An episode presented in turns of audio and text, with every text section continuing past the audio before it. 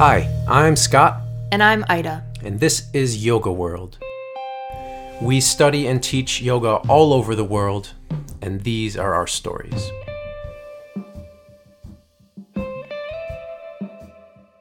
Hello, everybody. Welcome to our bonus episode of The Decades. Can't believe we've made it. All the way through the twentieth century. So decade by decade, from the nineteen hundreds all the way to the nineteen nineties. Yeah, I can't believe we've spent ten episodes on one century. And and I can't believe how much how much uh, the meaning of yoga changed over that time.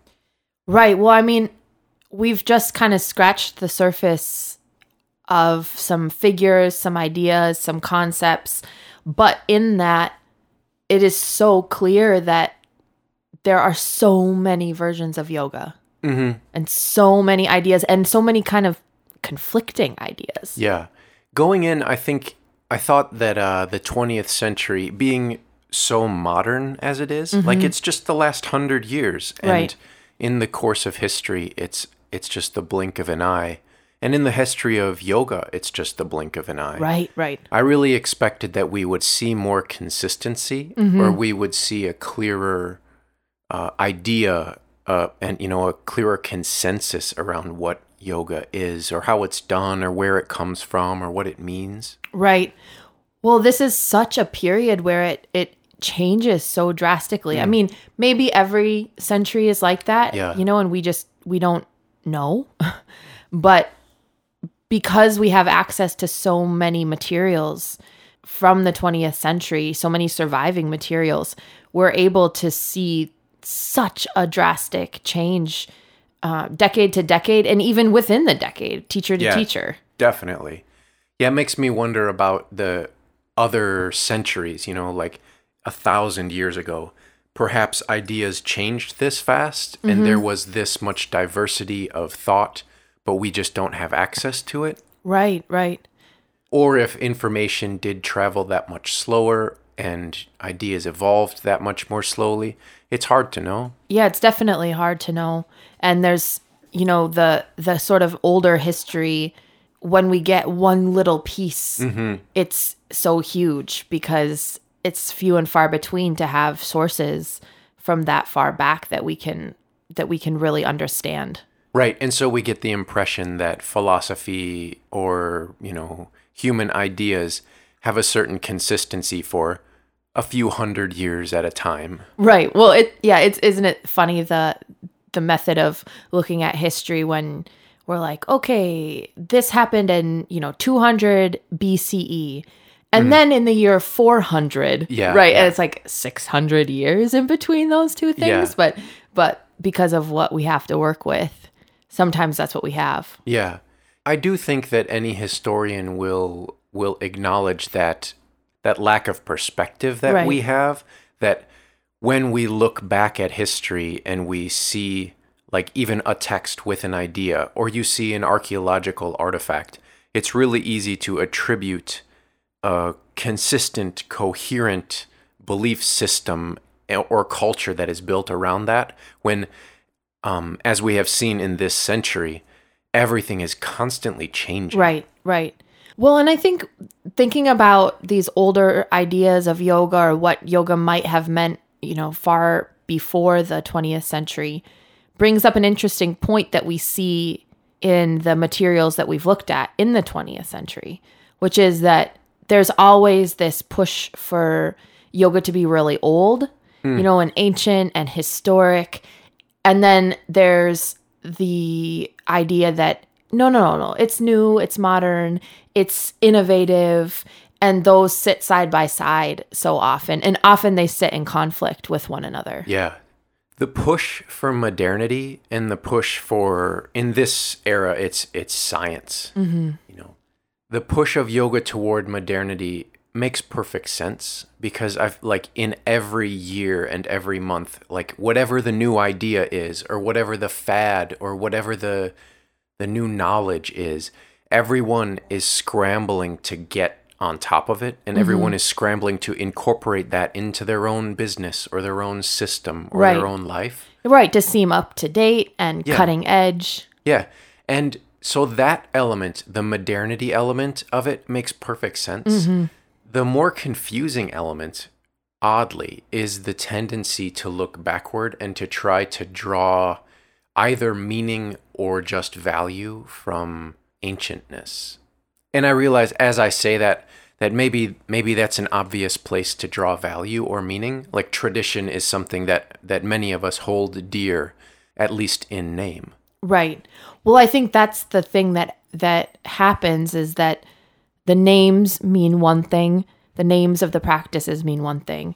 The forms of the practices maybe mean another, mm. you know, and like if you're you're doing maybe modern calisthenics for exercise, but you're calling it yoga, which one is it?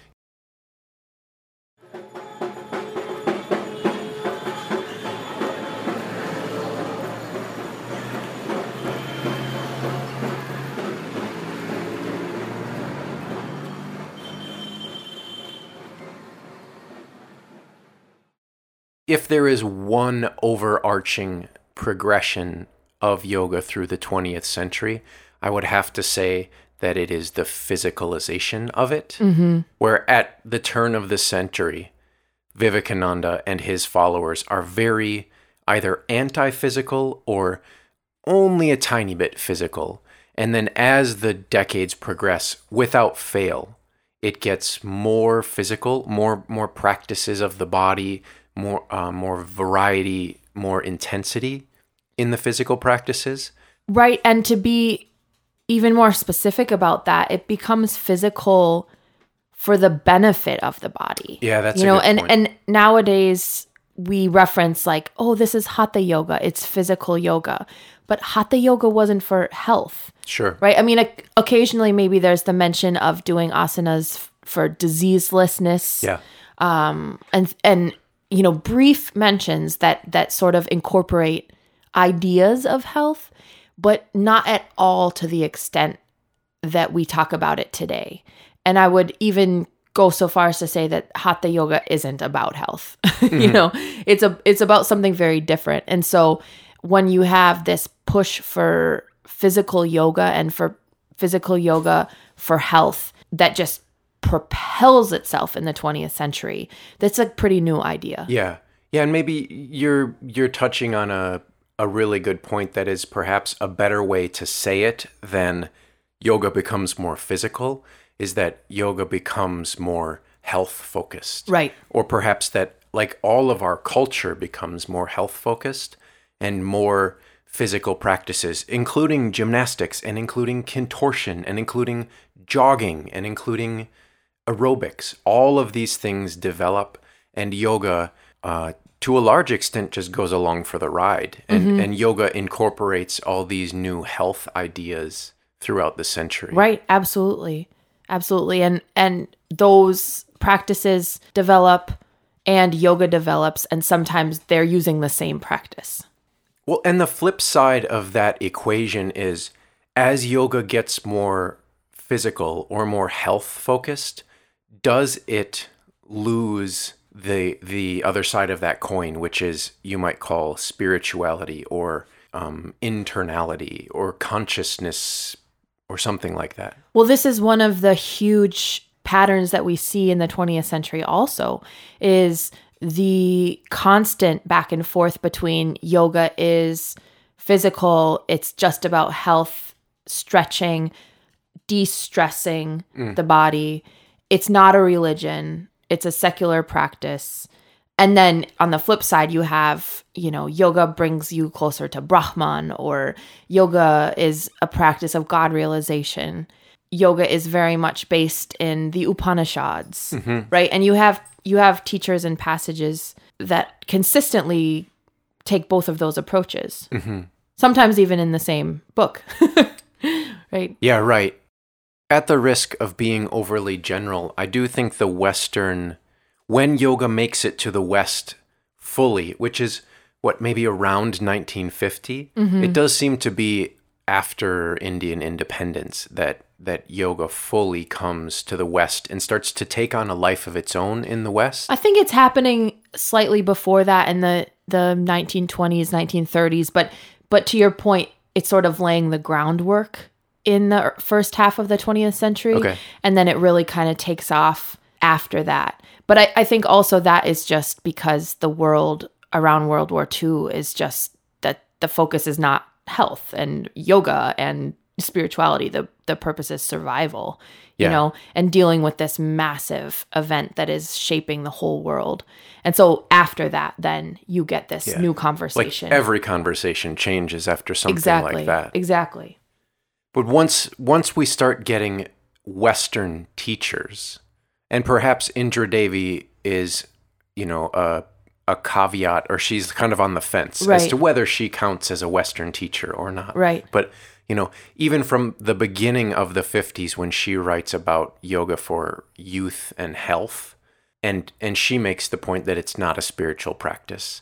And then increasingly, as yoga gets on television and it gets in the culture. Mm, in the pop culture. In the pop culture. I mean, yeah, you definitely have your wobbles back and forth towards spirituality in those first couple decades. Mm-hmm. You've got your Woodstock, which definitely is meditative and more spiritual. Mm-hmm.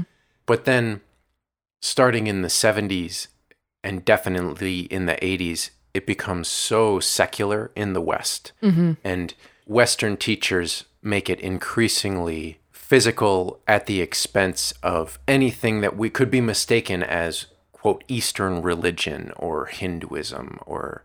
Yeah, but you still end up with kind of a hybrid. This is still a line that's never completely drawn in the sand. You mm. still have this idea that yoga, yeah, I go to yoga, you know, and I feel better. But there's something about it that is being referred to as... you know, beyond exercise yeah. or different than exercise. Yeah.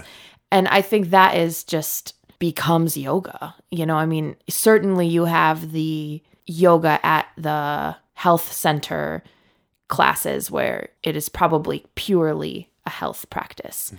But there's usually some sort of, you know, teaching as- attached with it yeah. or chant attached with it or some some version of this isn't just exercise yeah, that sort of hangs in the air. Yeah, which is what separates it from gymnastics or aerobics or right, something right. like that. You going to a yoga class is different from going to a step aerobics class.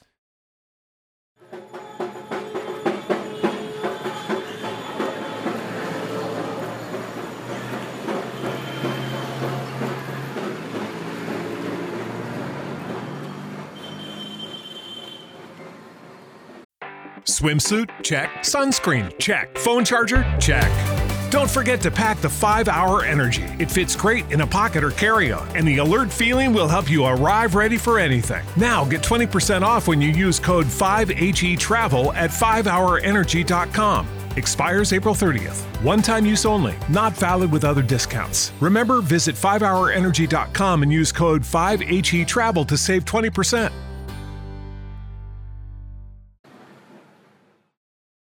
Another odd thing that came up to me uh, listening back, which was a strange experience in itself, listening to yourself talk for ten hours, was the the transition in the twenties and thirties from muscularity to thinness, right? So to right. speak, right? Like in the in the twenties and in the early thirties, you have the the very first teachers of yoga, the very first manuals and uh, courses of yoga by Iyer and Sundaram and, and Bishnu Ghosh, mm-hmm. who are who are literally bodybuilders. And they, they talk about health through building muscle. And you're probably too thin and you're not healthy. And here's a way to build perfect proportion. And um, it, it is yoga as a form of bodybuilding. And then somewhere in the nineteen thirties, it seems that a transition happens where the bodybuilding element is de-emphasized and it t- takes a turn toward thinness and leanness and uh, flexibility. Right. Yeah, and they sort of exist side by side for several decades, I think, where where you haven't eliminated the bodybuilding aspects. Okay. You know, there's there's... oh, it's important to have strong muscles, but it's also important to have flexible muscles or, you know, range of motion. Mm. And you, you have this sort of coexisting of these two ideas until finally we get to like, no, no, muscle is bulky. You know, the yoga body is one that is thin and lean and flexible. Yeah. And if I'm not mistaken, that reflects a turn toward the internal organs.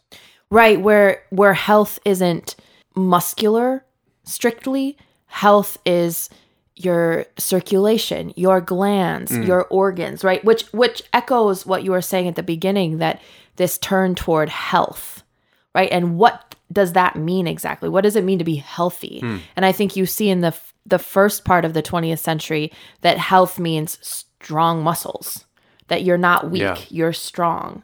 And then you see this shift. Because a sick person is going to be spindly and thin and frail. Right, right. Well, and also consider the context, at, at least in India, where there's a huge divide between those who have enough to eat and those who don't. Yeah. You know, even as simple as that. And so thinness and is somewhat synonymous at times with weakness sure. and ill health. Sure. And so you see these people with big muscles, and, and that is a sign of health. Yeah, that makes sense. And then it and then it sort of transitions, like you're saying, into... No, no, no. It's it's it doesn't matter if you're really big and muscular. It matters if your organs are healthy mm-hmm, and, and mm-hmm. your circulation is healthy, and if energy is getting to all the parts of your body. Do you think there's anything more to the the inner turning of yoga in this time, or is it reflecting the scientific uh, progress? Like, if science at the time is just starting to understand that a healthy liver is good, and circulation of the blood is good, and a healthy thymus gland is good for you. And so yoga is just reflecting that scientific advancement, or is there something more symbolic in that inward turn? Whereas muscles are so external and the glands are much more internal, and that and that plays to yoga's strengths in some way. I think that it's impossible to take one aspect and make it the sole aspect for for the shift in in yoga, and I I think that the more you look, the more you have to consider multiple angles. Mm. And I think that there's no doubt that this push towards scientific understanding is huge at this point. Um, you know, that like this is what we now know about health, and this is how yoga can be beneficial for health of the body, you yeah. know, that modernization. Yeah. There's no doubt that that plays a huge role. But I also think that there's no doubt it's also a focus of yoga and a way that it differentiates itself from other exercise regimes yeah. is that there's this internalization that's going on. And, and that internalization is synonymous with, you know, an internal spiritual mm. practice, or an internal discovery, discovery of the self, uh, prayer. Like these things all sort of become merged in some ways, uh, that that what happens internally is profound to a being, more mm-hmm. so than what happens externally. Mm-hmm. And so on the physical level, it is certainly related to scientific developments mm-hmm. that you need a healthy liver, and you need your stomach to function well, and mm-hmm. your digestive system to function well. So on a physical level, I think that's very much related to modernization and, and science. But on a more symbolic level, or, or, or less physical level, it also represents the idea that what is happening internally is perhaps more important than what is happening externally. Sure. And and whether that's your organs or whether that's, you know, spiritual realization, yeah, yeah, yeah. that line is a little bit murky. Yeah, that's a good point. And I think that the internality actually suits yoga very well. Absolutely. Absolutely. And it's what kind of gives like weightlifting sometimes a bad reputation, or, yeah. or running. You know, we're we're it's easy for for us to be like, oh, that's just all about the body or something. Mm-hmm. That's not that's not deep, you know, mm-hmm. or or something like that. But using that, the flip side of that, to then strengthen the idea of yoga. I, I'm doing things that are healthy for me, but it's the internal But it's internal. Practice. It's the most internal version of health, which is like your glands and your organs. Yeah, and that internal nature also is represents internal development in spiritual ways. Yeah. Well, and we we have avoided the topic of the yogic body and things like chakras for for this entire mini-series, and we have done that on purpose. But it reminds me that there is no shortage of writing about how the organs or the glands are actually representations, or they are physical manifestations of the energy centers of your body, or the chakras, which actually have some history in Hatha Yoga. Yeah, that's a good point. I mean, these internalization practices, the, the internal health fits really well with chakras and kundalini and prana. And these ideas that were never, in my opinion, were never meant to be physical ideas. Yeah. They're esoteric ideas. They're, they're ideas of energy mm-hmm. that we attempt to put names to, but specifically the the mapping of them onto the body was like a really late and specific approach to making yeah. sense of them. And certainly like that has has carried into the modern time as well, and mm-hmm. into today's yoga, where you're you're not making your glands healthy, you're making your chakras healthy yeah. and aligning them. And that's the point of these practices that brings true health. Mm-hmm. I mean, we can go to Rishikesh and get our chakras read for uh, twenty bucks, you know? Yeah, right, right. Well, that's that's real, by the way. You can get a get a uh, flash drive that that shows you what each of your chakras were reading as, and, and if they're aligned, and if they're not, which one's out of alignment. Well, that, that makes it seem like the muscle focus of yoga is sort of out of sync with both its older history and its newer history. Right, yeah. And so so perhaps it makes perfect sense that that was just a blip, that that it, it happened briefly, and very quickly uh, Indians got away from the yoga as muscle building. Right. Yeah, I think that does make sense. We just happened to start this series in a time period where that was more common. And so it's sort of like our starting point, but it but yeah. like it's not the starting point.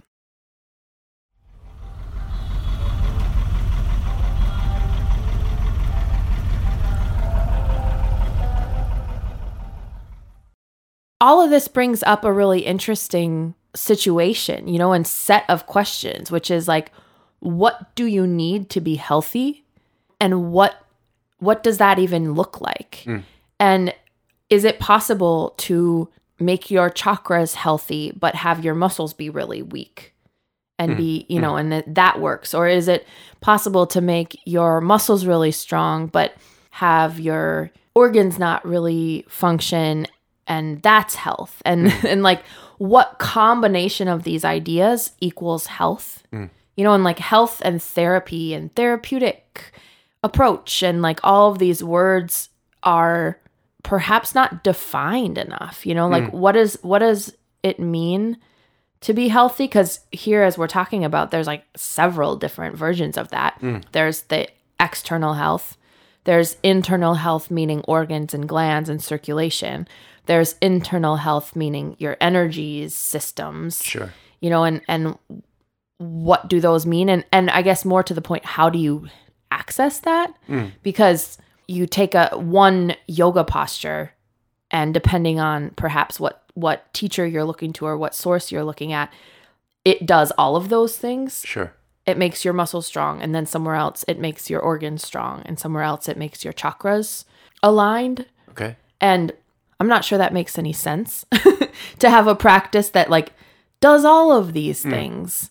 I don't know. Like these are these are ideas I think worth looking into deeper and thinking about more, and like what kind of health are we after, and therefore what practices should we be doing? Yeah, but that brings us all the way back around to a conversation that we've we've almost already had, which is exactly what you're saying. What is health? And health means a different thing, at any given time in history as our knowledge of disease and longevity and um, sleep and stress or energy. You know, it depends on what time in history you're at, the definition of health, and it also depends a lot on where you are from and the the mindset that you have learned. Because, I mean, the way that we talk about these things, we are obviously both from the United States, and so we come from a Western science, reason type of background. And so I, I personally see the world in that way, and I don't I don't know if it's possible for me to see the world in a different way. And if you came from another part of the world, there are different philosophies upon which you are raised, and different health traditions, and different medicines, and different sciences, and they all have different worldviews, and they, they conceive of the body and disease in different ways. And alongside the idea that health changes over time is that it it uh, we have different perspectives of health depending on how we how we imagine the world.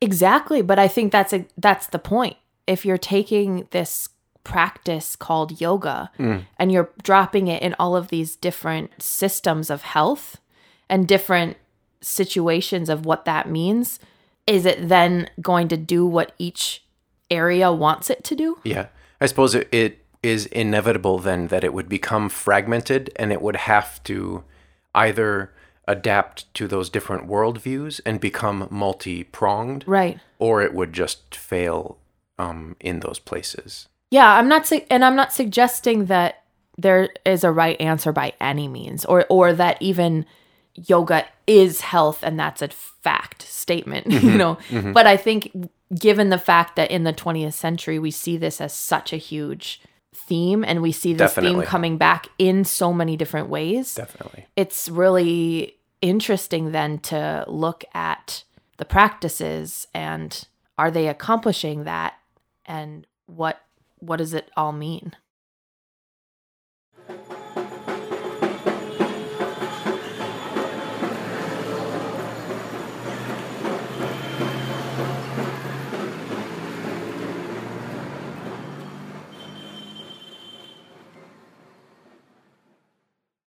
The only other topic that I think is really worth talking about is the idea of yoga as peaceful or yoga as violent, mm-hmm. even.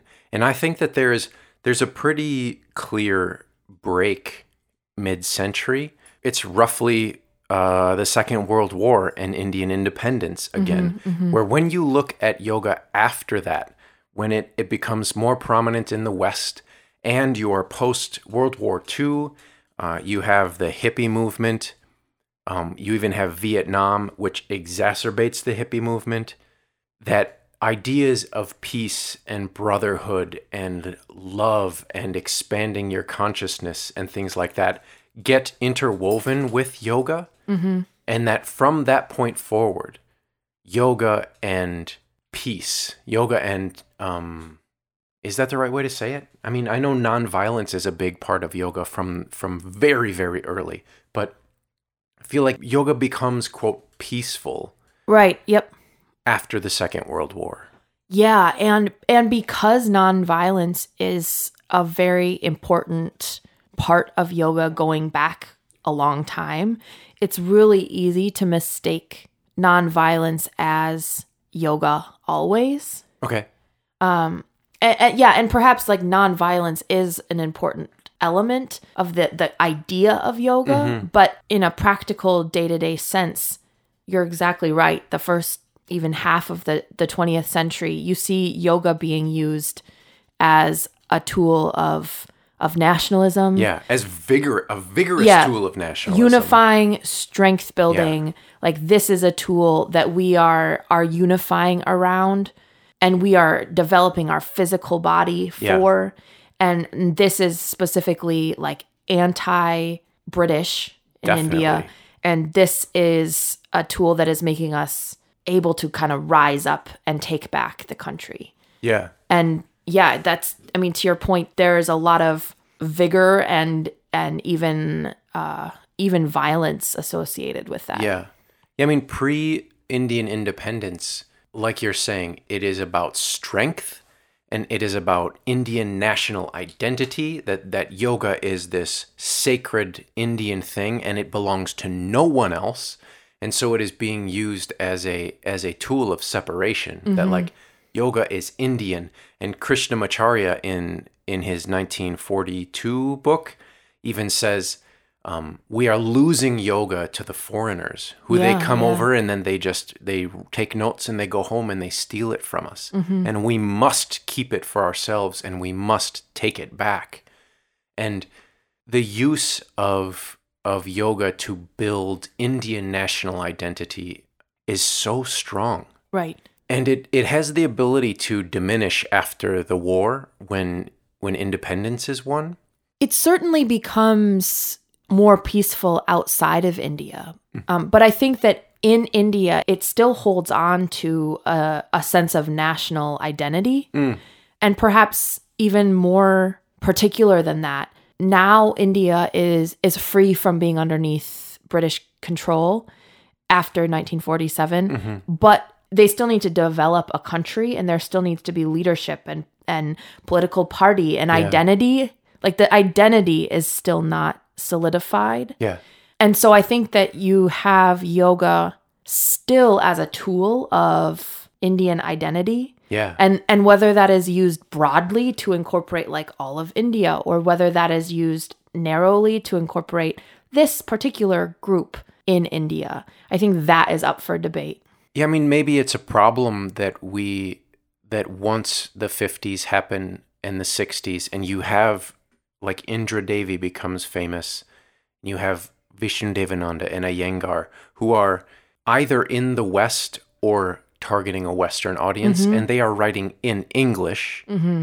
Like, it is very easy to overlook what's happening in India. Right. And and we we look to different places with sometimes little consideration to those those more minor uh, or or not minor, but underneath the surface details, like you're saying, mm. like, oh, well, it says this in this English book published in New York City, so this is what it means about yoga. But like, yeah. think of the audience that that is targeting, that same author even might be saying something very different um, to a different group of people.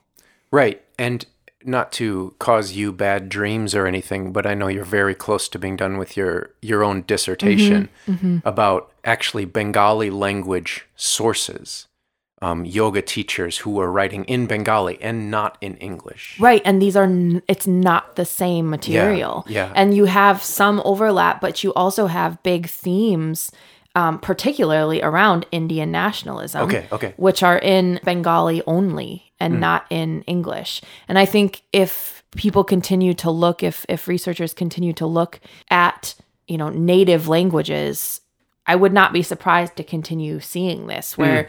when you're targeting an English population or, or a really specific population, you're going to talk about something really different yeah. than you are in your own language. Yeah. And so you say that some of this nationalism, or at least at least the tying of Indian identity to yoga, continues through the fifties.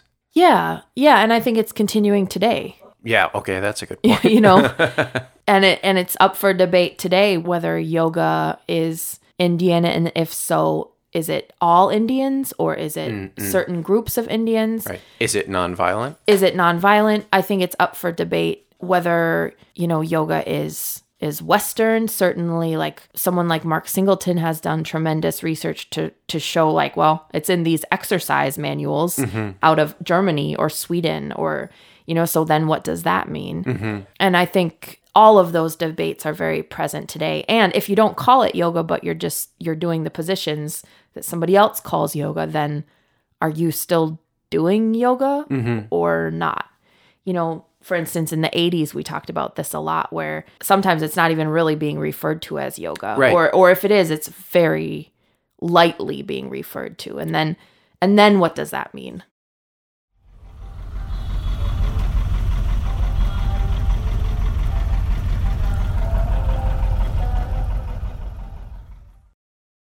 Well, I think that we've uh, basically figured it out, right? There are there are no lingering questions and no no uncertainties left to untangle. Yeah, I mean, this is the beautiful thing about any kind of study and understanding. It just tells you that there's more to to unpack because it asks as many questions as it answers. Yeah, it definitely has brought up more questions and more uncertainty for me than than I had a couple months ago right, when we started. Right. Yeah, absolutely. For me too. So thanks, guys, for, for tuning in to this whole series on the decades of the twentieth century. We've really enjoyed uh, trying to unpack some of these sources and some of this material, and, and we hope that you guys have enjoyed hopefully learning a little bit about yoga in the twentieth century. Sorry we couldn't provide more concrete clarity and answers. Maybe maybe our next series will do that. Probably not. We're going to take a little bit of time and regroup and... And prepare the next season. That's right. Prepare the next season. Uh, we have several exciting ideas. So we'll be back soon with the next series from the yoga world.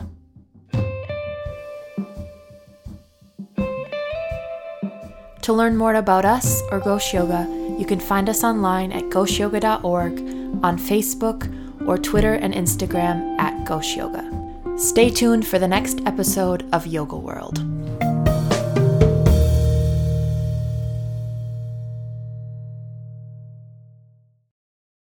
Lucky Land Casino, asking people, what's the weirdest place you've gotten lucky? Lucky? In line at the deli, I guess? Aha, in my dentist's office.